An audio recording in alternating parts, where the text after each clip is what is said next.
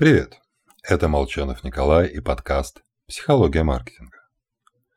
Одна из самых известных когнитивных ошибок – это эффект якорения.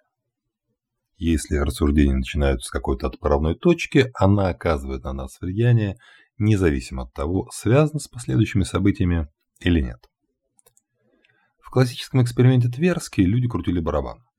Выпадали совершенно случайные числа а затем испытуемых спрашивали о числе государств, членов ООН.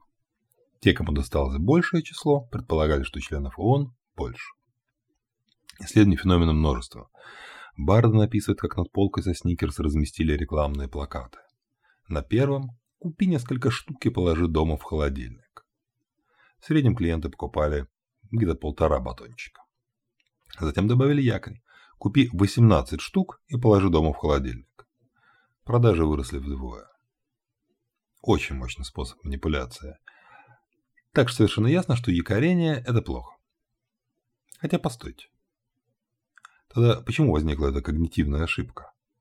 И что бы стало без нее?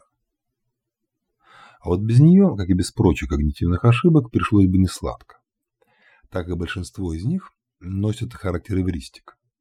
Так, ошибка якорения – частный сбой нашей способности делать выводы на основании неполных данных. Когда читаешь пример «О, люди связывают номера рулетки с государствами ООН», думаешь «Глупые люди».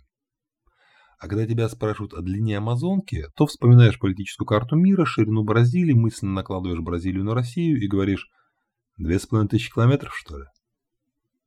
Ситуация неопределенности, предположение, основанное хоть на чем-либо, Обычно лучше ответа наугад. С Амазонкой я ошибся. Проверил, ее длина 6992 километра.